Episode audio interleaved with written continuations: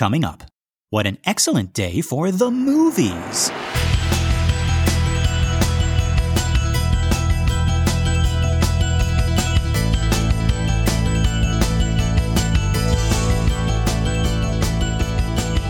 Well, howdy, folks, and welcome to minute 68 of The Exorcist Minute, a show where we endeavor to examine, extrapolate, and excavate The Exorcist, minute by terrifying minute. My name is Lester Ryan Clark. And I'm Kynan Diaz. And we'll be your holy guides on this journey through what some have called the scariest movie of all time.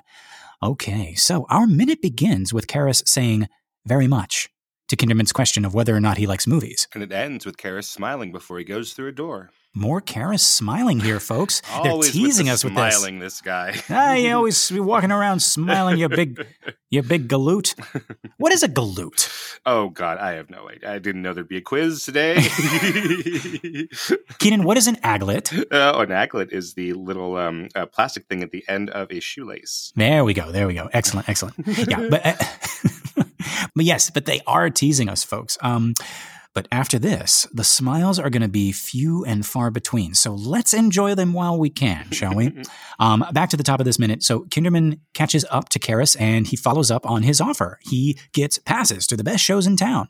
Now, already that term, the best shows in town, sounds a little weird. Kynan, you might know a little bit more than me about like the history of um, I guess, m- movie distribution in the theaters. Uh, like, I remember we talked briefly about how back in the day, movies weren't necessarily like as accessible as they are today. Like, they, they might only Mhm. be available in certain theaters and at certain times. And if you live in a smaller town, depending on like where you live, they might not make it to your little town at all. Right, or they might get there a year after everyone's seen them in the big towns. Right. Yeah. So when Kinderman says he gets passes to the best shows, so like, see, that's the thing that's confusing me. I was like, why not just say you get free passes to all of the shows?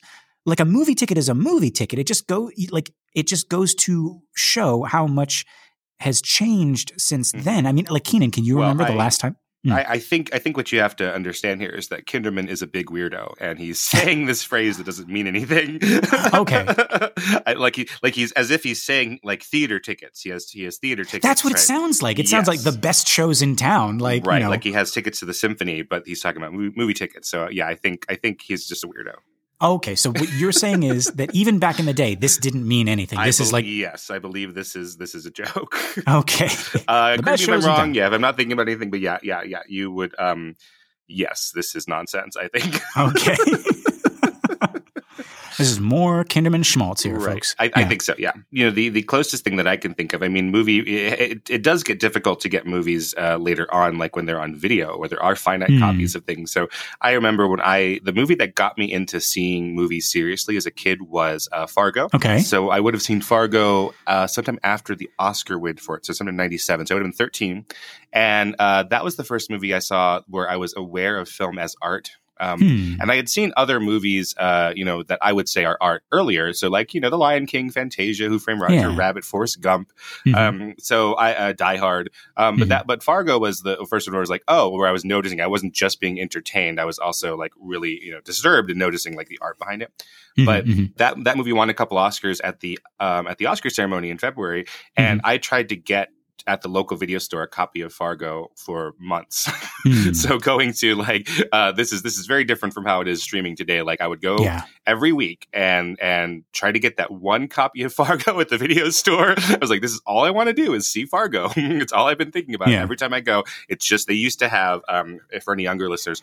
They would have an empty VHS case with the poster on it, um, right? So that you would look, oh, there it is, there it is. But what you were looking for was a Hollywood Video or Blockbuster Video branded case behind it that had the actual tape in it. Right. So you would know, okay, they they still they still have a Fargo somewhere because they have the um the the empty case uh, with the poster on it, but somebody has it, right. and I would go every single week. It took me months to get a copy of Fargo. yeah. Yeah. Kids today. Kids today. Kids today. I mean, I, I had to like get you know my parents you know take me to the video store, or call on the telephone, and talk to a human being, Yes. and ask them what the deal with Fargo is, and you couldn't like put yourself on a list or a queue or something. Yeah, yeah. No, younger folks, you you will never know the the frustration, but also the I don't know, like the excitement and like adventure of Mhm. trying to find something Mhm. that is not immediately readily available. Right? Like like younger folks, gather round and let Uncle Lester and Uncle Kynan tell you a tale, right? A tale, a, a, tale of when entertainment was finite, and sometimes it was so scarce that you had to go without, right? It's a tale of searching high and low, far and wide for for a, a, a, blockbuster movie or a library book or a, theater that was showing the movie that you wanted to see, like a tale of, of, mm-hmm. of bus trips, of road trips, a tale of waiting in line, right? That is, of course, that is, of course, unless you had a friend like Lieutenant William F. Kinderman who got passes, passes not just to any show, but to the, the best, best, shows. shows. Kynan, in an alternate hot dog universe, what what shows does Kinderman have exclusive passes to? Like what's playing in, in 1972 oh, or 73? Oh, yeah. Well, The Godfather for sure. He might have tickets okay. to The Godfather. So they're going to see The Godfather, exclusive right? tickets. nobody so, else can see. So hard to see The Godfather yeah. in 1972. or, or Cabaret. He might have been seeing Cabaret or um, mm-hmm. Sounder, the movie about the dog. Okay, all right. Yeah, and and uh, The Exorcist comes out relatively late, so I don't know when The Sting came out, the movie that was the other big hit of the 1973. Um, right. But yeah, it's possible he could have seen the the Sting, and then our our Oscar, you know, our, our Exorcist fans are like, oh damn it like that's the movie that beat the exorcist so this is like Could the rivals oh, or something i would love to see i would love to see them like walking out of a movie theater and on the marquee it just says the sting and then Karras and kinderman just turn in, turn to each other it's like what did you think of that eh, Boo, Needed a little work. Boo. Boo. okay, so what I see actually is the Sting came out on Christmas Day of '73, and the Exorcist uh-huh. came out uh, the day after, or the day after Christmas. Yeah. All right. So yeah, they were they were they had a fair race. uh-huh, uh-huh. I like this. Okay, well, I like to imagine a universe where like Karras and Kinderman go to see The Exorcist. Um, but it's but wait, wait, wait, it's it's starring Shirley MacLaine. Yes. Tatum O'Neal, Stacy Keach, and George C. Scott, oh, right? Because he, he was he was Kinderman great, in the yeah. in, in, the other one. Yeah. Oh, oh yeah, duh. I'm like, why is that? that's such great casting? Yes, because he's he's Kinderman later on. Yes. Yeah, yeah. But but their biggest concern uh-huh. upon exiting the theater is that no one in the movie had hot dog fingers. Yeah, what's with that? Yeah, how strange. That's that's how you could tell it was a fiction, right? Also, did you see the X-rays? That girl didn't have any bones in her brain. Talk about a movie mistake. Right. I mean. Yeah. So in that universe, they open Regan up and the helium comes out, and they gotta they gotta they gotta push blood into her body. Right. Right. Yeah. we got cerebrospinal fluid, and and and in that universe, right? Kids are going to the carnival, they're going to the circus, right? And they're having birthday parties, and they're filling balloons with cerebrospinal fluid.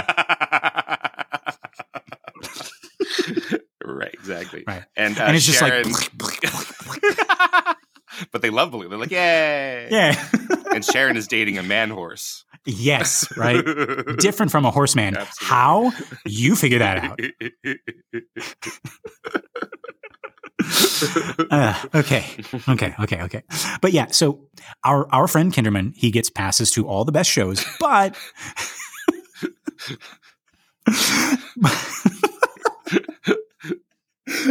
I'm laughing because you're laughing. I don't know what triggered that. Because because he doesn't because it's just a silly. He doesn't get passes to the best shows. All right, I'm going to say that again. Um, All movies cost the same amount of money. That's I, that's, that's that's what I'm saying. Like what? right. We're, we're now. So if you're listening in uh, 5023 and you're like, what? Uh-huh. All movies, no matter how expensive the movie was, they charge mm-hmm. the same for the ticket price. Yeah, that might go away in the future. Hmm. Um, that is what some... in the future all movies will be the same, um, and they'll just be about like you know, you know, uh, uh, work for your dollar and and praise the you know uh, the plastic overlords. yes, all movies will be the same. Exactly. Um, yeah, but that's what that's no what, uh, laughing. right. Only work. Only work. um, but yeah, that's what some uh, some Hollywood economists and, and uh, journalists think might happen in the future is that Indiana Jones would cost more than an Everything Ever All at Once when you buy the ticket. Oh. Because there's higher demand for that for the um, for the Indiana Jones movies and and they're more expensive. Hmm. Huh. Yeah. Well, that's a future that uh, I never want to visit. Oh, right, exactly. Anyway, so, yeah, yeah. so, so he has passes all the best shows, all the best shows, right? But, but Keenan, Mrs. K, she gets tired. She right. never likes to go, right? And now, folks, you'll notice ever since this shot began, he he has uh, Karras has that mask on again, Mhm. right? Maybe not something you'd notice if you're watching this like like Kynan says, like a normal person. Um, but as someone who's like pausing and and rewinding and, and watching in little bits and pieces, I could see that his expression was like a little different here. So much so that I noticed, uh, like we were talking about how nice it was to see him without the mask, seeing him like smiling, Mhm. and now it's back, right? And it caught me so off guard that I actually wondered, like, if maybe they shot this like on a different day, or or someone's like just m- like messing up with the continuity or something. Oh, well, I mean, they could have shot it in two different days, but more likely, I mean, you know, when you do different, you know, when you have different pieces of coverage, you have different performance takes all the time. So, Right, right, yeah. Yeah. Um, but then I thought to myself, hang on, Lester, if someone had been living with that mask for as long, uh, you know, has has developed it over years of practice, surely, surely they'd be able to slip in and out of it very, very quickly. And now I can see like a world where Karras finishes this pleasant little exchange in which like he genuinely felt something for this guy, Mhm. and then just turns around and shuts it off, Right. right? And and now he's back to gloomy Karras walking down the street. Yeah, Right. I've talked a little bit. Like, I, uh, I don't think I have resting bitch face necessarily, but I have, I Hmm. certainly have resting do not talk to me face. like, like, uh, and it, I think it takes a little bit. You know, when people first get to know me, I think it's like, like, like they're surprised how how warm I am, or what have you, or how you know pleasant I, I try to be. Because, yeah, just my my face, my natural mask is just like I'm uninterested in you, and but I'm actually very interested in people. So, um, yeah, Kit, uh, Karras might have that as well, just so Yeah. naturally. Like, but I think it's more to your point. Like he's he's cultivated that mask, right? Right, Right. right. I have resting, not well rested face, and I and I only know that because people have um, commented. It's Kynan. This is not something you say to somebody, is it? Right, Like, am I am. I wrong? Like, like. Apropos of nothing, someone just like out of the blue was like, "You look really tired." and you're like, nice to meet you. I'm Lester. Yeah. like, fuck you. Like, what? Yeah. uh, no, but that But no- must mean that they that they think that you are normally well rested, right? For them to say that. I mean, well, here's the secret. Mhm. I'm always tired. But like, yeah, that's that's yeah. So I got resting tired face Yeah. apparently, Mhm. which is an oxymoron because resting and tired. Yeah, mm. yeah. I'm, Um, I've got resting trying to rest face. right. Yeah. You've been you've been apologizing um, on our listener group for for our episodes being silly Uh-huh. recently because they're the the ones where we're covering really awful stuff happening to Regan or awful stuff happening to Damien. But Yeah, yeah, that's our secret cap. We're Mhm. always silly. we're always silly.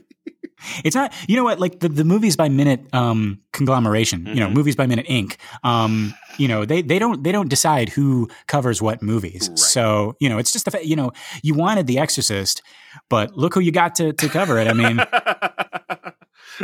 Some silly billies. yeah, we could we could have been doing planes, trains, and automobiles, and and we'd be we'd be right in. You know, actually, no, I think just like by our nature, Mhm. Keenan, like Yeah. we'd be covering planes, trains, and automobiles, and Right. we'd get really dark. oh, definitely. Yeah, yeah, yeah. Like about about the nature of being on the road as a as a as a shower ring curtain salesman, right? Mhm, mhm, Shower mhm. curtain ring salesman, and, and what that means, and yeah, I'm always moving from place to place, and like when I get there, I just want to want to move on, and and, and when I'm on the road, I want to I want to get to where I'm going, but then when I get there, I just I just want to keep going somewhere else. Right. I want to go back. right. And we we talked no a lot about like how John Candy really died. Mhm, like we just in every episode we remind you that John Candy is dead in real life. Right, right, right. Which is, oh, too soon, too soon, right. too soon. But anyway, okay, so back to this this uh, laugh a minute movie, of the Um, Exorcist. of The okay, Exorcist. okay, not planes, Yes. trains, and automobiles. not planes, trains, and automobiles, right? Yeah, so we got gloomy Karras walking down the street, but Kinderman isn't letting him go so easily, folks. He he runs after our boy Karras and he asks him if he likes movies because it turns out Kynan. Kinderman really likes movies. he sure does. In fact, he loves to talk film, he loves to discuss, to critique, so he likes to watch movies and talk about them. Mhm. What a weirdo.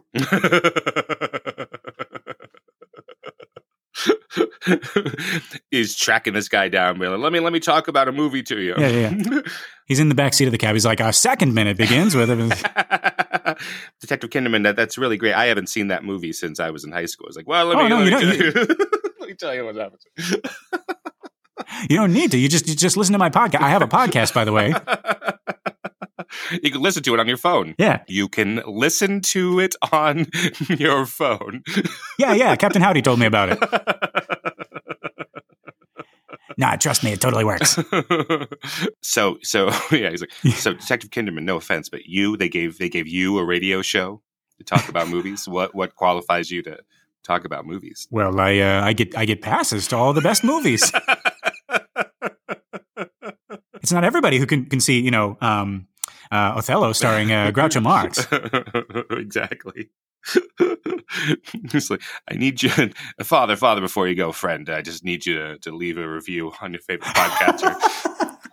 you need me to leave a review. Yeah, it's on your phone. Yeah, yeah, yeah, yeah. yeah. just go on your phone and leave a review. Five stars, please. You know, uh, another listener in sunny California, no less. He went to jail for leaving three stars. Mentioned it only in passing, only in passing. I mean, hey, you could leave five stars to your taxi driver. You could leave five stars to your dentist. Detective Kinderman, I need to go. I don't know what you are saying.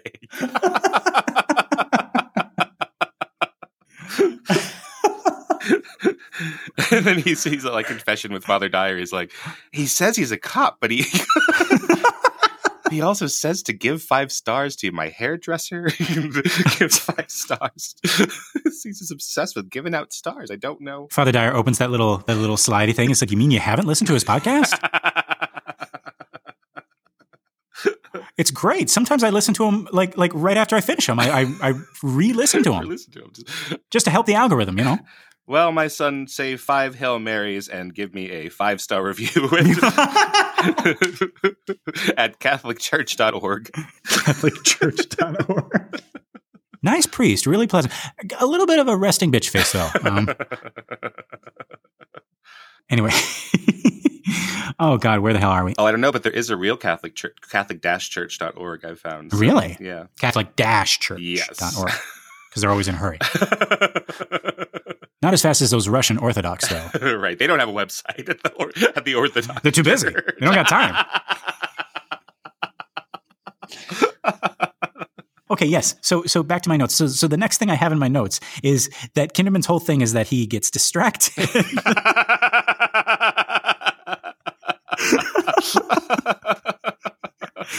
and he goes off on all these tangents all the time. all these tangents all the time. So if you guys think we're bad, wait till you hear Kinderman's show. E- like each minute is going to be like four hours long. and then at the end of every he goes, "Wait, wait, what movie was I supposed to be talking about? Oh, well, we're we're out of time. Oh, Come back next week. We'll talk about American Graffiti." yes. well, can I can I read to you from the screenplay Yes. a little bit? Please do help us help us out of this. Speaking about the way that Kinderman um, does tangents, I mean that's in the that's in the finished film, but I'd like to to, to read uh, something that got cut out, or I don't know if it got cut out of the movie or they cut this from the script before they started shooting this. Um, but this is between our two scenes here. So Uh-huh. uh, back on the railing where um, where uh, Father Karras says, "Is that a threat?" Mhm. We go, "Is that a threat?" And he's don't uh, don't talk paranoid. I mentioned it in passing, right? So we cut there. So here we go. A reading from the screenplay of Blatty. Karras, slight warm smile. That a threat? Kinderman, don't talk paranoid. I mentioned it in passing. I could always tell the judge it was a matter of confession. Kinderman, glancing at him, faintly gloomy. Want to go into business, father? Father. What father? You're a Jew. I could tell when I met you. Karras chuckles. Kinderman. Yes, laugh. Go ahead, laugh. But then Kinderman smiles, looking impishly pleased with himself, and turns to Karras with beaming eyes. That reminds me, the entrance exam for policeman, father? When I took it, one question went something like, What are rabies and what would you do for them? Know what some dumbhead put down for an answer? Rabies, he said, are Jew priests, and I would do anything that I could for them. Wait a minute, wait a minute. Yeesh.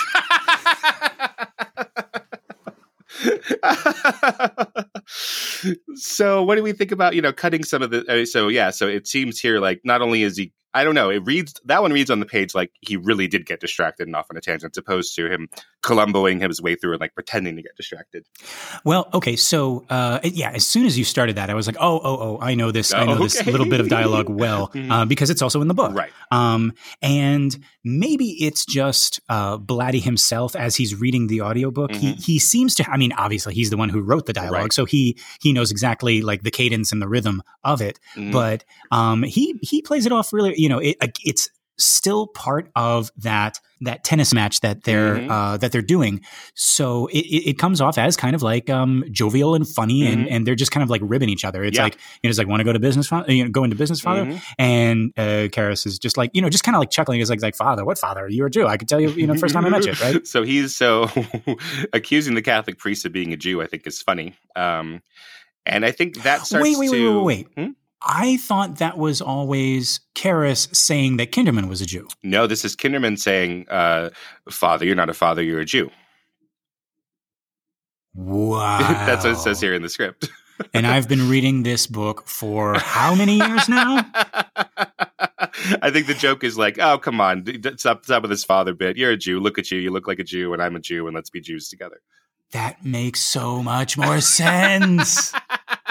right. It's not Kara's Jew bashing. I was like, that's a weird line, Karras. Like, what? Like, even if you say it friendly, what are you doing? No, no, No, it's, that it's makes- Kinderman, yeah, saying like, like you know, I'm a Jew, you're a Jew, come on, but uh, but uh, yeah, that that has to be the way. so, Okay, so folks, this this is an argument for um not listening to audiobooks and actually reading the goddamn thing because then I would have been able to see that they're two different uh, quotations. Oh Mhm. my god. Well, I think that's interesting. Like, I, I guess to jump really ahead, I hate that the version you've never seen, TVYNS, ends with Kinderman. I Hmm. hate it, hate it, hate it. I know that you like it. Uh, uh, you like it enough, right? Mhm, mhm. Yeah. Um, some people really hate it. Some people like it, but it certainly speaks to um, to this idea that we have again. We have another like uh, you know a, a cross faiths friendship blooming, right? Yes. That Kinderman is a Jew and Dyer is a Catholic, like we have Merrin as a Catholic and uh, the Jesuit dean being Mhm. um, um, no, not An Jesuit Arab dean. curator. No, no, the Arab curator. Oh my god, You did that on purpose. I did Don't do that on purpose. that Father Merrin is friends with the Arab curator and Played not by Roy Cooper. dean. Yes, thank you. Yes. Right. Um, but I don't know where we have. So we've cut out again explicitly where we say that Kinderman is a Jew. I think that we would have to. Yeah, um, it doesn't say. Yeah, we, we would know that. But we he's speaking Yiddish. He's played by a Jewish actor, Lee J. Cobb, and he's he's Mhm, you know mhm. playing him certainly as a Jew. But we don't have the lines where it says that that he's Jewish. Right. Right. Yeah. So we've cut that out of the movie. Hmm. I think a 1970s audience would be much more aware of, of what that is. I think a lot of Hmm. um, a lot of uh, my students have trouble recognizing when characters are meant to be Jews. Um, not that they're like coded, like coded queer characters. They're not coded as Jews. They're not like hiding them or anything.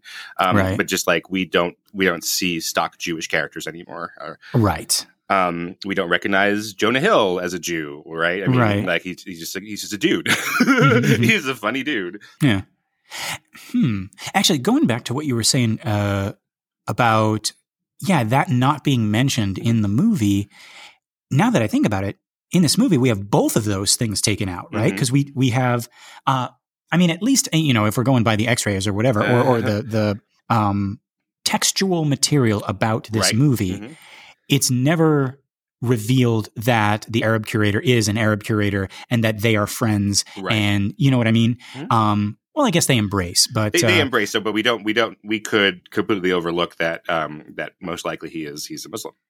right, right. right, So, and it and it seems like Blatty is the one who is is kind of like planting his flag in the sand about like, look, like Father Merrin has a um, you know, a, a what did you call it, like a cross uh, friendship, Oh, I don't know what I just said. You said- I, yeah, I don't know what phrase I just used because I a friendship across fates or something like that. Some, yeah, some good. I said something real good a little while Yeah, you ago, did. um, yeah, go back and listen, whatever that is, folks. Um, but yeah, like like so, it seems like Blatty is the one making that statement that like, look, Father Merrin is is friends with this person of another religion, Mhm. and so is Father Karras now Mhm. with uh with uh with Kinderman, right? Right. I mean, we don't know if Kinderman's practicing. We don't, you know, Right. I mean, I don't, I don't, I don't think Karras is practicing either. right. But uh, Yeah, and it's also interesting to me. Like Blatty is a Catholic. He went to Georgetown. Mm-hmm. He studied theology, et cetera, et cetera, et cetera. He becomes a comedy writer, which at the time is um, dominated by a new breed of Jewish comedians. As I said, mm-hmm, like mm-hmm. like the way that black music is American music and American music is black music. Mm-hmm. Jewish mm-hmm. comedy is American comedy. American comedy is Jewish comedy. Mm-hmm, and mm-hmm. Blatty, uh, we, we, were thinking early on, like, oh, is Blatty? We assume Blatty is Karras, right? Because Karras is the main right. character. Um, but maybe the self-insert character, the alter ego character, is Kinderman, hmm. right? Because Jewish Kinderman character. is the one who travels to the next book as well. That's true, right? And he continues and, on to the next. Book. Yeah, book. Kinderman feels the most like Blatty, right? Uh, like mm. the more that hmm. we've thought about what Blatty does, and we've been able to, you know, compare to compare the script to the book to the uh, the film, etc.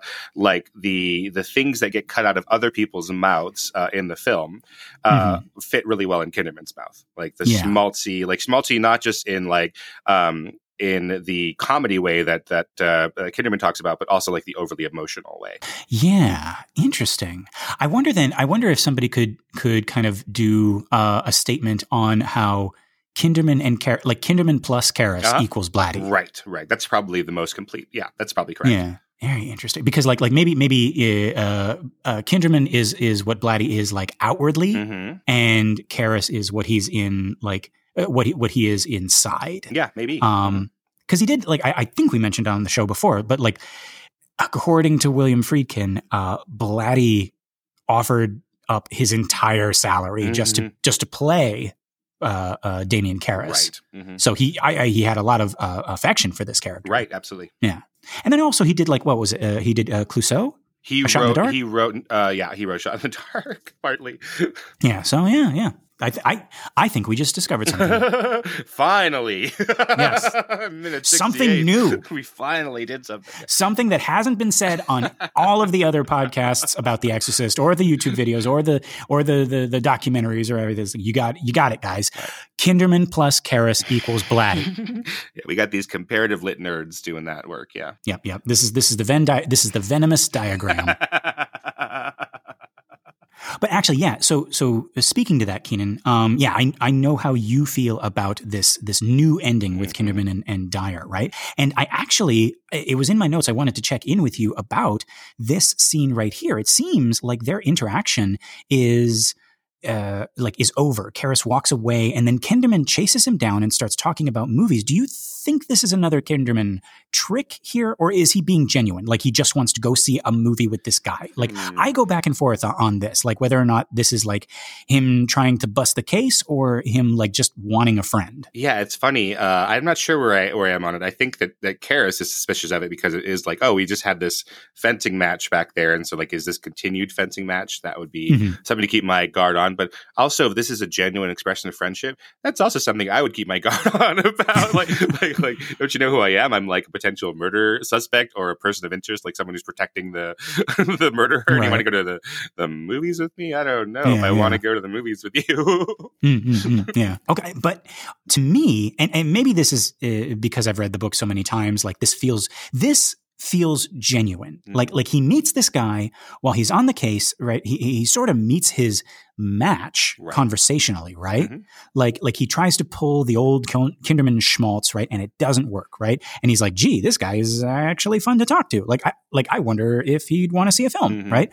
And like I know I keep jumping back to like book Kinderman, but and, and, and this isn't even like Exorcist book Kinderman. Like this is in Legion. Um, it starts out with him and Father Dyer, who are now best friends. Um, but it starts out with each of them telling someone else.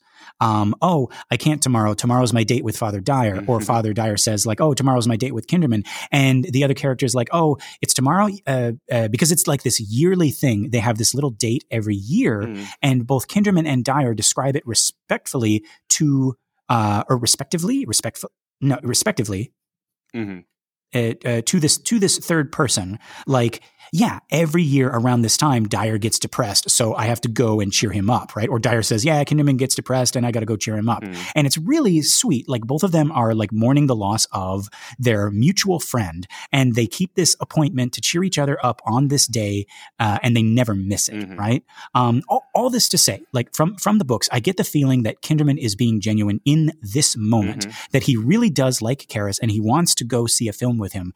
I mean, like maybe it can be both. Maybe he's one of those people who can like mix work with life right? In, in fact, I, I think he is like that. Like we'll see in later readings um, that his mind just never sleeps. Like he's mm. always on. Um, but yeah, I, I think he's being genuine here. Mm, that's interesting. I mean, this this uh, idea of them Dyer and Kinderman trying to um, help each other out with their with their depression and, and not recognize that they need to be um, they need to work on their own depression, right? Mm-hmm, mm-hmm. Um, that's really sweet, and I'm sure Billy Friedkin wants nothing to do with that kind of yeah, thing. That yeah. does not sound like a Friedkin uh, character at all. Yeah, but folks, if you want to lean that way, right? If if that's true, then this is one of those like counteracting themes, right? We got communion, we got friendship, we got togetherness, mm-hmm. right?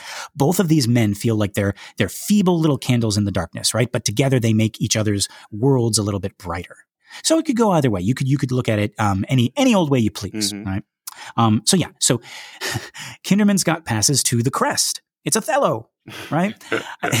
okay, so so so this is the the the second, the third Shakespeare reference by Blatty, right? right? Like I think this guy really likes his Shakespeare. Honestly, Kynan, I I, I can't stand those people. He's always um, trapping his friends with Shakespeare. Yeah, he's always God. And there we are again. Um, but uh, but also th- like this is the second or third reference to a movie that could easily be mistaken for something else. Mm-hmm. Like like first we go first we got Willie going to see the Beatles by herself, right? Because Carl went to see Paul Scofield in King Lear. And, and now probably Willie going to see Let It Be. I think we decided the movie right. of, about the Beatles breaking up. Right, and Paul Scofield was probably in a film, like the the film version with Paul right. Scofield. Yeah. Probably, so, yeah. so, but like you go, you tell somebody, it's like I'm going to go see the Beatles. I'm going to go see King Lear. They think you're you're for both of those, you're talking about a live performance. And now right. we got Kinderman being like, and Othello is playing, right? and and and all of those things could be other things, right? right? Like they could be live performances or concerts. Mm-hmm. Yeah. Um. So Karras asks, "Who's in it?" Right? That always that always struck me as um, it, it just brought to mind a time when like the names in the film, like the glamour of Hollywood was the main thing. Definitely. Right. Absolutely. That was the main reason why you saw movies back back then. Was it like we're gonna we're gonna go see a Clark Gable picture. Right. And you don't ask like what it's about. No, who cares? Yeah. Yeah. Right. It's, it's Clark Gable. He's, he's yeah. Yeah, we're going through again what like Hollywood economists and, and journalists are talking about is like the, the death of the movie star. Hmm. Um, and I don't know how much you talked about on this show before, even though I swear hmm. I listened to the show. I don't remember if we talked about it. but um, starting in the late '90s, the the movie star, the movie star kind of peaks with like people who are making twenty million dollars a picture, like um, yeah. Cameron Diaz and and Will Smith and Jim Carrey and uh, mm-hmm. Schwarzenegger and Julia Roberts, and that has we have never been back to that stage again since the 1990s and there's a bunch of different theories for why that I, I, won't get into here but but yeah nowadays the, the movie star is not as big of a deal for sure so when we have franchises like um, ant-man or whatever it's not really about you necessarily wanting to go and see jonathan majors or paul rudd it really is because like you've you're sort of um, you've got Stockholm syndrome with your captor, the Marvel Cinematic Universe, and you're like, well, I saw the other ones, etc. We love you, Andy. Um, no, no, no. But this is this is again like that. That's just a different type of draw to the movie. So yes. the franchise movie does not need stars as much. Um, it still helps, right? And still today, like that's the main way that movies get financed is by attaching a star because it's basically like, oh well, this star is putting their reputation on the line, and they say this script is a good movie, and so financiers are much more likely to accept that that it's a good uh, risk to take. So yeah, yeah. Even I mean, like like even just beyond that, like.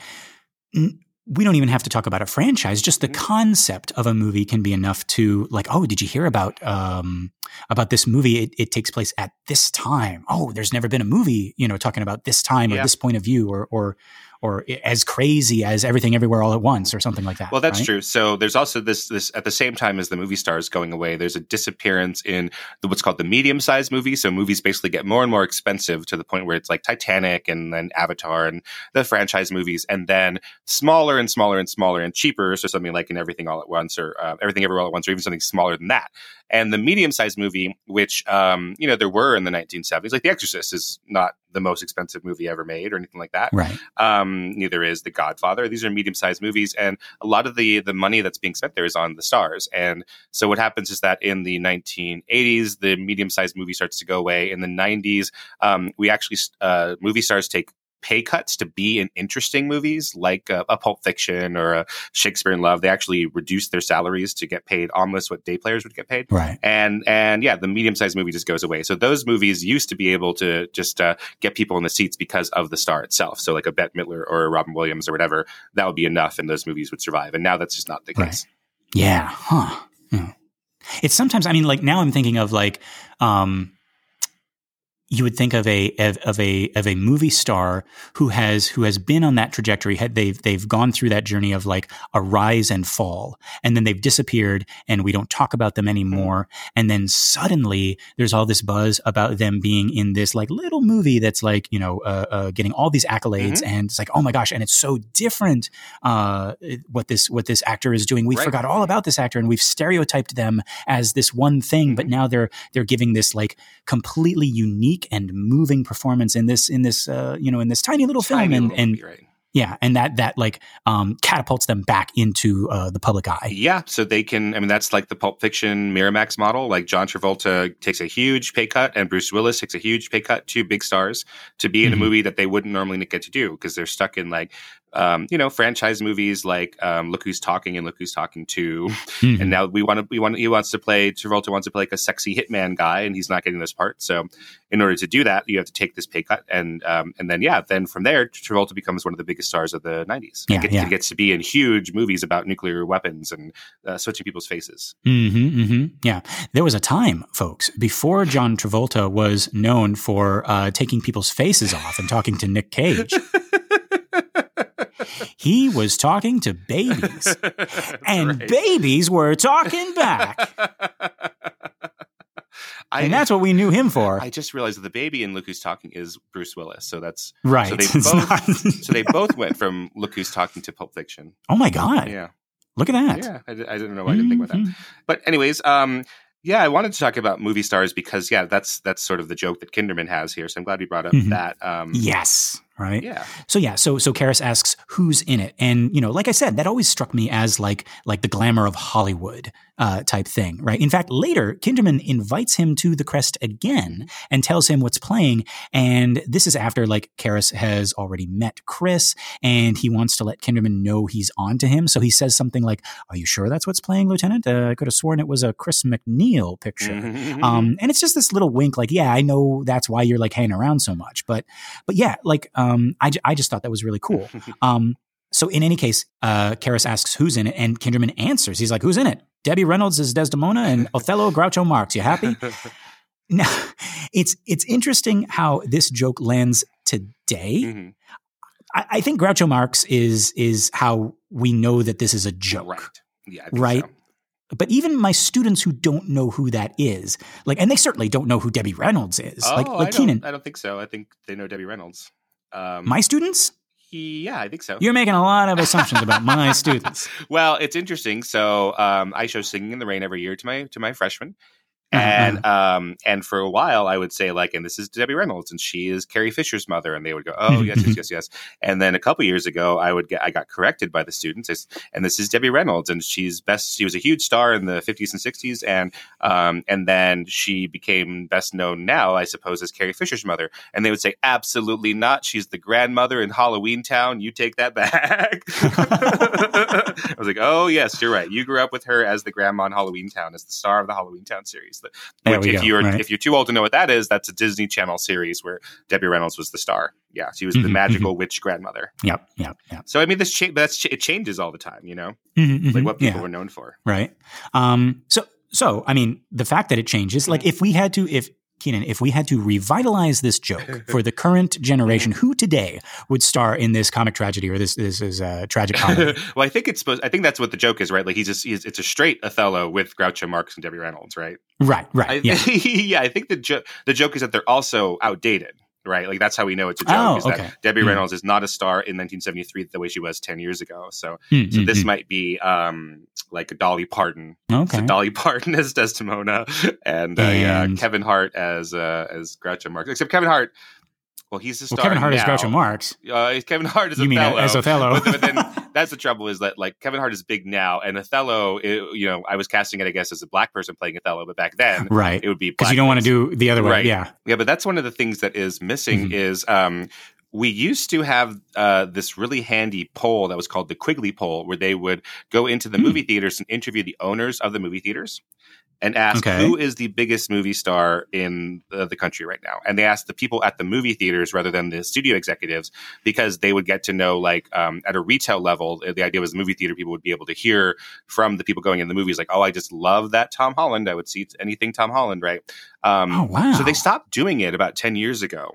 Um, and I'm not sure why exactly. It may be because the movie star is not that big of a deal anymore. So the last Yeah. the last data we have from that is I think from 2012, which said like the biggest movie star was um, uh, Jennifer Lawrence. Um, I believe that's the Mm. last one. So we haven't had that data, and so now we have to sort of like thought experiment in it. So like, who is the biggest movie star today, uh, Lester? Oh, geez. Um, We don't have any polling. Like, not that the poll was flaw, you know flawless, right? Because polls that are subjective like that are, are kind of you know iffy. But yeah, how do we track that? that's. I mean, like, I, my mind immediately just went back to the Oscars. I was Mhm. like, okay, who won best? Uh, you know, but that doesn't necessarily. Yeah, because not a lot of people saw the whale. Yeah. Hmm. So who's the big, you know, who's the biggest draw? Like, what gets people in the seats? Like, um, Tom Holland, Tom Cruise, Tom Hanks. I Mhm. think that's fair. Lot of Toms. All the Toms. I think that's Mhm. fair. Those are three big movie stars. Um, Mhm, mhm. Is Timmy Chalamet a movie star, or is he just like an internet star? You know, like do people go Oh. to the movies because Timmy Chalamet's in it, or do they, um, you know, go to uh, Instagram and Tumblr because Timmy Chalamet's a Hmm. big star? I don't know. Well, the internet also has to have like a, a, a huge effect on like celebrity status, right? But it like, does, but doesn't be- mean that people go to the buy tickets because someone's big online. Like we don't know. Hmm. You know what? Mhm. It seems like, okay. So that that uh, that new Mario Brothers movie Yeah. is coming out, Yeah. and people are so up in arms about um, Chris, Pratt Pratt. being the voice Right. of Mario Mhm. because they grew up with. Um, I don't know. Cyndi Lauper's wrestler buddy. That- no, no, no, no, that's no. That's I'm Lou Googling. Albano. Yeah, yeah. Who are you talking about? I'm talking about. Oh my gosh, I'm talking about in in the like uh, from from Mario 64 on. Uh, Charles Charles oh, Martinet. Okay, okay, okay. Well, I guess Lou Albano is my is my Mario. Oh no, no! I did. Hey, hey, make no mistake. Lou Albano is also my Mario. Okay. As soon as, as as soon as this like wahoo like thing came on, I was like, "What the fuck is this?" Gone too far, Nintendo. No, he's always been. I will like like uh, Lou Albano, Yeah. Captain Lou Albano, um, and then number two would be Bob Hoskins, yeah, yeah, that's true. So you, and then you get these other these other guys. yeah. Yeah, so but I get I get like okay, we have a voice actor. Why don't we get the guy who does it in the game? He's also a voice actor, but you know we Mhm. need to have dramatic scenes with him. Uh, do we have any proof that he can do like you know? Can he cry once Luigi? You know, just the way the movie is Boo-hoo. I have no prior information, but I am Yeah. almost sure that that at some point in the movie, Mario is going to lose his way because he's made a mistake and he's going to Mhm. accidentally betray Toad and accidentally betray Luigi, and he's going to be all by himself. This is the way movies Mhm. sort of work. And he's going to look over a vista and think about taking the pipe back home. Um, Mhm. And he's going to have to, you know, cry. And can this guy who does Okay. it in the games cry as Mario? and then Luigi's face is going to form out of the clouds and tell him to go seek his destiny. exactly. but no, okay, yeah. So, so yeah. To your point, Kynan. Yeah, like like uh, Chris Pratt would be able to do that. Right. Whereas, um, I mean, I can't speak for uh, for Right. Charles. Martinet, Right. Yeah. But what I'm saying is, is that an example of where the big name celebrity is is no longer as popular as the thing that the kids, the kids, these kids today, like are growing up with? Because Mhm. to them, the bigger celebrity is the video game like actor. the video game right. Mario. That's a really good point. That's a great point. I don't. I don't know if I have an answer for that, but that's absolutely a fantastic point. Right. Yeah. Um, and, and they're like up in arms. They're they're like they're like or, or um what was it like like they they basically made um uh, the Sonic movie redo its Sonic Right. right. That seems to have been borne out that that was the smart move. They spent all that money and made it profitable when people were not going to go see Sonic. But Mhm, Um, mhm. but yeah, so I mean that's that's an interesting question. Like, who do we have movie? We certainly don't have movie stars the way we used to. Um, Mm-hmm. But you know, what role do uh, Tom Hanks, Tom Cruise, Tom Holland, Dwayne Johnson, Zendaya, Awkwafina, Timothy Chalamet, um, Kevin Hart, like? Do they actually draw people to movies or not, or are they just the people that we agree are worth money? You know, that we, we pay we pay the studios that, but is that the reason why people actually go to the movies? I don't know. interesting Anybody else? Huh. I, I'm leaving off that list. Who like who's the top ten movie stars today? I'm trying to think I mean again my mind keeps on just going back to the the the Oscars Yeah. you know um So Michelle, but Yeoh. like the Os- yeah Michelle Yeoh, but like the Oscars this year was like so famously about those um those actors that I was talking about Mhm, previously, where like they had kind of they had kind of um you know disappeared for a while, and this was their like triumphant Right. return. absolutely. Um, like you got you got Brendan Fraser, you got uh, Ke Huy Quan, you got Michelle, Michelle Yeoh, you got Angela uh, Bassett, Jamie Lee Curtis, Jamie Lee Angela Curtis, Bassett, yeah, Colin Farrell. yeah, Right. Mhm. right. This was this I, like I mean I I don't know if it's obvious, but I really liked the Oh, Oscars. and Tom year. Cruise even, right? and Tom Cruise, yeah, yeah, yeah. Gun. He wasn't nominated for for acting, but yeah, that was sort of the thing. You're like, oh, like we finally have him back into form. It's the highest grossing movie of the year because it's just an old Mm-hmm. fashioned Tom Cruise at the, at the top of his form. Yeah, yeah. Whereas like Tom Hanks Mhm. was kind of uh, like overlooked. He won a Razzie Award. I don't know if you heard that. Okay, so not just overlooked, but like I love that performance. So, unfortunately, my two favorite Best Supporting Actor performances in the past two years, Tom Mhm. Hanks in Elvis and Jared Leto in House of Gucci, have won back-to-back Razzie Awards. So maybe, maybe I am just out of touch, and what I think is an is an Oscar-worthy performance is what everyone thinks is a Razzie. Uh, no, don't say that on the air, Kynan. Not while we're doing the show. but I think I, I'm more We're likely really smart people. I'm more likely to, to. I'm more inclined to believe that the Razzies are just out of touch and useless and need to go away. yeah, because Tom Yeah, Hanks in Elvis, like, what do you want him to be doing as I- as I this. Dutch con artist who pretends to be a cowboy to sell black music to white people?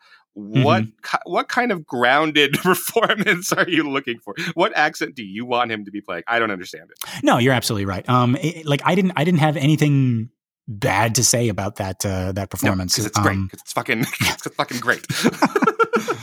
well, we've hit a nerve here on this. So, and Tom, but, Tom I mean, Hanks can survive winning a Razzie, so it's like yes, yes, he will survive. He will survive. I mean, you know, I, like, but uh, I, my, my favorite uh, moment of the night. Um, well, no, no, I had a lot of uh, uh, favorite moments of the night, but I was, I was really, really happy um, to. Uh, to see Jamie Lee Curtis win, um, as we all know, famous um, uh, scream queen of Halloween, uh, where she plays Michael Myers' sister. Stop Um, it. Stop. I'm going to throw you out a window. I'm going to drive to LA. right. I'm going to get in my car from Vegas and drive to LA and find you.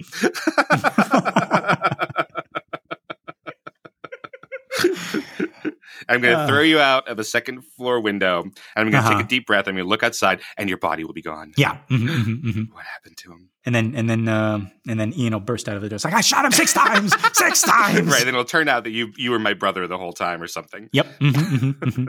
That's in the second movie, second but uh, but in the first movie, it's not true. Uh, okay. Oh God. Okay. Okay. We're almost done. We're almost done. we got it. Uh, in any case, Karras. Yeah. Okay. So yeah. So all of this we get we got sidetracked by this joke that uh, that Kinderman um, is is posing. So I love this. I love how quick they are. Right. Mhm. So Karras asks who's in it, and without missing a beat. Right. Uh, uh, Debbie Reynolds, uh, uh, Desdemona, and Othello Groucho Marx. Mhm. Right. And Karras also without missing a beat. Right. He shoots back. I've seen it I love that, right? Like, just just lightning quick, Right. right? And and actually, it looks like it was a little too quick for Kinderman, right? Like he sort of he sort of huffs out a laugh in response, like he wasn't expecting Karras to be so witty, right? and I, I like I'm saying, like I think he just met his match here, and and whether or not he was feigning friendship or familiarity at first, I think this scene establishes like a sincere fondness between them. He's like, ah, like nobody's ever answered the Debbie Reynolds Groucho Marx thing that quickly. right. So then we cut to an over the shoulder of Kinderman looking at Karras. Mhm. And he says, one last time, he asks, can Karras think of a priest who fits the bill? Mhm. And Karras, like Karras says, come on, right? But Kinderman insists. He's like, answer the question, Father Paranoia, right? Father Af- cutesy flip, Father paranoia. Right? We got Father Cutesy Flip, we got Father Paranoia, we got um, uh, Father Fake uh, uh, uh, Writer and Researcher, right? right. Yeah. Um, but yeah, so after some hesitation, Karras finally relents, right? And I love the wind up to this, right? Like he, you know, he kind of chews the air, he looks around, right? And then he says, You know who I think really did it? And I there's who? The Dominicans go pick on them. And again, like with the zinger, it's like, but but this time Kinderman isn't laughing, right? Like he threatens to deport Karras, right? But Karras only smiles and he turns away to jog up the steps. And I love it's it's because we're looking at these these uh, these minutes so um, so closely, mm-hmm. and I'm I'm looking shot by shot. Um, and if you just look at that shot mm-hmm. like it isolated, it really looks like mischievous Karras just said something and he's like, eh, and then he turns and he runs up the, you know, right. like before he can get caught, you know. Cheese it, Dimmy. Yeah. Great.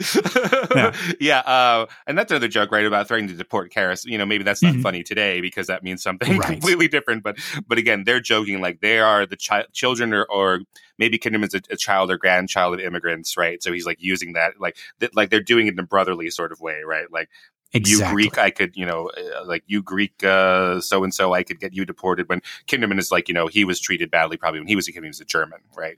Um, right, right. Because like yeah. we have we have a whole, you know, that's something I have to explain to kids when we watch um, older movies or young people uh, is like um, the how how race changed and how um, you know a lot of South Southern Europeans and Eastern Europeans were not fully welcomed into whiteness in America until right. later, right? So Greeks, Germans, um, some Scots, some Irish, uh, Poles, Italians, like they were not mm-hmm. seen as fully fully white. Um, so this would have been within the uh, certainly within Kinderman's generation, and then um, uh, Karras would at least have known about that. He, he, probably didn't quite experience it the same way that his um, his mother would have. Right, right, right. Yeah, that's such a weird thing to think about weird, too. Yeah, but it's like today we're watching this in 2023, and it's like these are two white guys talking to each right. other. But like like even during the filming of this in 1973, mm-hmm. it's like like this is this is a Greek and a Jew, right? A and Jew. they are a German Jew, mm-hmm. and they are heavily aware of it. Right. And their characters are heavily aware of it. The writer is heavily aware mm-hmm. of it. Mm-hmm. The director is heavily aware of it. And it's just like like all of these undertones that we're not even we're not even picking up on right and um, also a lot of those immigrant communities uh, would have been and you see this in movies of the 30s and 40s as well very skeptical of the police especially in the 1940s when like the film noir movies come out and people can speak really openly about this and you get immigrant uh, depictions of the police that are not flattering at all and um, mm. it was it was the case that most of them would not want to talk to a cop at all. Even if the cop came around and said, Here, I'm going to protect you, they'd be like, No, that's just not something we do around here because the cops persecute us. Right, right. And you got the like like even then, like like the the stereotypical like Irish cop, mm-hmm, right? right? Which is like the whitest thing you can think of, right? Like like I'm uh-huh, Irish. Uh-huh, right. And it's just like I'm so like I'm so white. Mm-hmm. Gandalf the White would look at me and be like, I shall not pass. I don't know. I wasn't sure where you were going with that. I don't know where I'm going with that. Oh, there's going to be so much editing in this one. right, but anyways, yeah. So like they they, they have this um, distrust of the police that that's sort of mm-hmm. inherent into their cultures. Um, so I think that might be a little bit. We're wondering about like why is Karras playing so cagey? Why doesn't he say, "Hey, I don't have any patients like that"? Right? Like like he's working yeah. as a doctor protecting his patients, as a priest mm-hmm. protecting his um his ministry, um, as right. a priest protecting his coworkers, and as a Greek, you know, just sort of like, yeah. oh, you know, no, no cops, thanks. Yeah, yeah, yeah, yeah. Oh man. Um, but yeah, so so Karras, you know, smiles and he does his little jog up to the uh, up to the door of the residence hall, mm-hmm. and Kinderman calls after him. And he's like, "I lied," and Karras turns. He's like, "You look like Sal Mineo." Mm-hmm. And okay, I I looked up Sal Mineo. he's got the dark hair. Uh-huh. He's got the dark uh-huh. eyes. He's a good looking guy. Um, uh, well, so I'm a, you, are very nice. He's sure he's a good looking guy. He's a movie guy. Yeah, yeah. Yeah. But he normally did. He normally would play the dweebs and stuff. Oh, yeah. okay. So that okay, because I was a little bit lost on the joke. I was like, is Sal Mineo not as big as uh, John Garfield or Marlon Brando? I guess not. Like, right? um, like, like short? No, no, no. I meant big as in like big name. Oh, oh, yeah. He's not as big of a name, but he's he's like a short guy as well. He's like a he's okay. sort of he was sort of stereotyped as like the little guy. So his most famous thing is him um, playing Rebel Without a Cause. So like the the nerdy, maybe gay, um, dweeby, soft character who's sort of in love with James Dean. Okay, so okay, so like an equivalent today was like, like, hey, did it, like they they would meet at 1st mm-hmm. and and he would uh, uh, Kinderman would be like, it's like to Karras, it's like, oh, did anybody ever tell you you look like uh, Tom Hiddleston? And and then, but the end is like, I lied. You look like Paul Dano. yeah, is that, is yeah, I like okay, that. All okay. right, yeah. So like Paul Dano uh, or Michael Cera. Uh, oh, okay. Yeah, I don't know. I think I think Paul Dano is really really. Ooh. oh, okay. And, well, some, and some ladies love their their Paul Dano, but yeah, that's the idea. Yeah, that's yeah. exactly the idea. So the Fabelmans people, right? Like, there uh, will be blood. Oh, yeah. uh, geez, what's my favorite? There's a movie where he plays um, Brian Wilson, Paul Dano. That that is very. Oh, okay. Or or, or uh, did you ever see? Um, the Daniels' first movie, Swiss Army Man. No, Oh, you gotta see everyone's that. been talking about You it, like, that and, and I and me love you- everything everywhere so yeah, much. that's that's yeah. the Paul Dano. Whew. That's sexy Okay. stuff. Yeah, yeah, yes. But it is it is exactly like that. It's like, um, yeah. You ever tell you you look like you look like Chris Hemsworth, and, Mm. and I lied. You look like Michael Cera. ah, okay, okay. Uh, yeah, and I think I, I forget if Mineo had died at this point. No, he was still alive. So he also Sal Mineo also has um, one of these famous Hollywood deaths that's like a mystery, um, where Oh. he was. Um, most people, I don't know, most people, but a lot of people read it as he was out cruising for gay sex, and he got he got killed while doing Oh. got stabbed. Yeah, um, and that, that's like that's like the Hollywood um, legend at least about it. But he he was sort of mugged on the street, and they wonder why why this person, you know, this richer person was in such a bad neighborhood, etc. And um, uh, yeah, so we don't really know, but that's the that's the Hollywood intimation is that he was died while out looking for gay sex Why is gay sex important in that story? because he because he was cruising. Why did you say sex? No, no, it has to be because he was out cruising is the idea. Like he was that you know that you couldn't just go to gay bars and things. You had to put yourself in dangerous situations, unfortunately, because you couldn't be out. Oh, is that what cruising Yeah, is? cruising is like oh yeah, like cruising like the Friedkin cruising. Yeah, Right, right, right, right. yeah, it's out. It's it's going out there and looking, you know, and like like you go and you like making eye contact with a guy and. You know, you either are flirting with him and he turns out he's flirting with you, or you flirt with him and he is not flirting with you and you get beat up. Oh, okay. So it was like a, a, a gamble. Yes. Like a wow. and and uh, okay. people still do that today. Um, it, it's become kind of part of like um, you know gay culture that like some people are really into um, the danger of that, and it's just sort of how gay sex uh, has worked traditionally. So even when now you could like just like easily Yeah. like like find a community and Yeah. and, and go to a bar, huh. go to your church. I mean, you know, like Yeah. like Pete Buttigieg meets his husband, you know, like like on like a Christian gay dating site or something like that. You know, yeah, it's not like that uh, back in the day. No. wow. Anyways, cut out of whatever you have, but So- you know, it's it wouldn't be the Yeah, yeah, minute yeah. if I didn't tell you how these uh, these people met their untimely death. Yeah.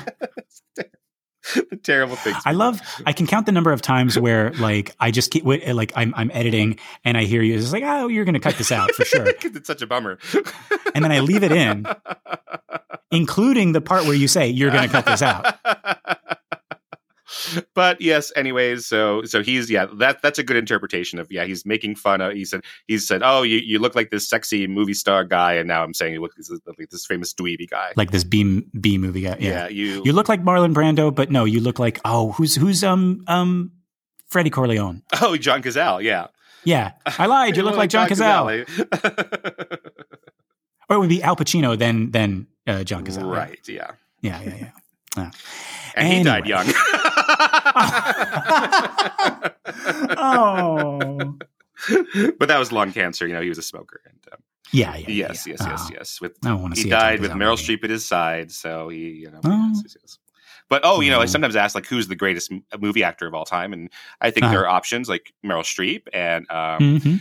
Marlon Brando, Laurence Olivier. Some people say Daniel Day Mhm, Lewis, mhm. Cate Blanchett, right? Uh, Mhm, Bette mhm. Davis. And uh, someone said, no, I figured it out. The correct answer is John Cazale. He Hmm. was in The Godfather, The Godfather Part 2, The Conversation, Dog Day Afternoon, and The Deer Hunter, and then died in a relationship with Meryl Streep. So he like has the best career of anyone. You know Mhm. what? Measuring on that scale, he absolutely, wins. Well, there you go. He's good, not like everybody says. He's smart. Tell him, Meryl. He's smart. I'd say that John is John is very smart. I did that crossword all by myself. let me know if you like my Meryl Streep impression. I think it's hard to do an impression of an impressionist, but um, let me know if you Mm, mm, liked it. I like it. Thank you. I really like it. All right, let's let's stop this. Okay, this madness. Okay, Eh, yeah. So in any case, this Sal Mineo line, right? This is met with another smile from our boy Father Karras. Again, just a ray of sunshine in this movie, a breath of fresh air. We see them smiling so rarely; it surprises us when we do see it. He he turns and he enters the residence hall, and that is where our minute ends. Kynan, is there anything else we missed or that we didn't go off the beaten path and talk about? Also, uh, no, I think that's enough. Yeah, I can see the little hook, just like the vaudeville hook. Just uh, yeah. Oh, but then and then if you help, if you have any ideas about who the big movie stars are today that I left up on the list, it's something I'm constantly asking and trying to keep um, track of. Mm, So mm. Oh yeah, that's good. Yeah, yeah. Um, yes, yeah, folks, write in the exorcist minute at gmail.com. Folks, this has been another excellent Exorcist Minute. I've been Lester Ryan Clark. You can find me on all the socials as Lester Ryan Clark. And I've been Kynan Diaz, and you can find me on Instagram and Letterboxd as Howdy Kynan. Yes, and we got our listener group, Compelling Conversations. Go check that out and request to join, and we'll let you in here with us. And thank you so much to everyone who has uh, shared the show by word of mouth or on social media. And a big thank you to anyone who has given us a five star rating on iTunes or Spotify or wherever you listen to our show. We really appreciate it. That's going to help our little podcast grow and find more people, more cool people like you. Okay, Kynan, are you thinking what I'm thinking? I think I am, Lester. Folks, until next time, the, the power, power, of John, John Cazale compels you.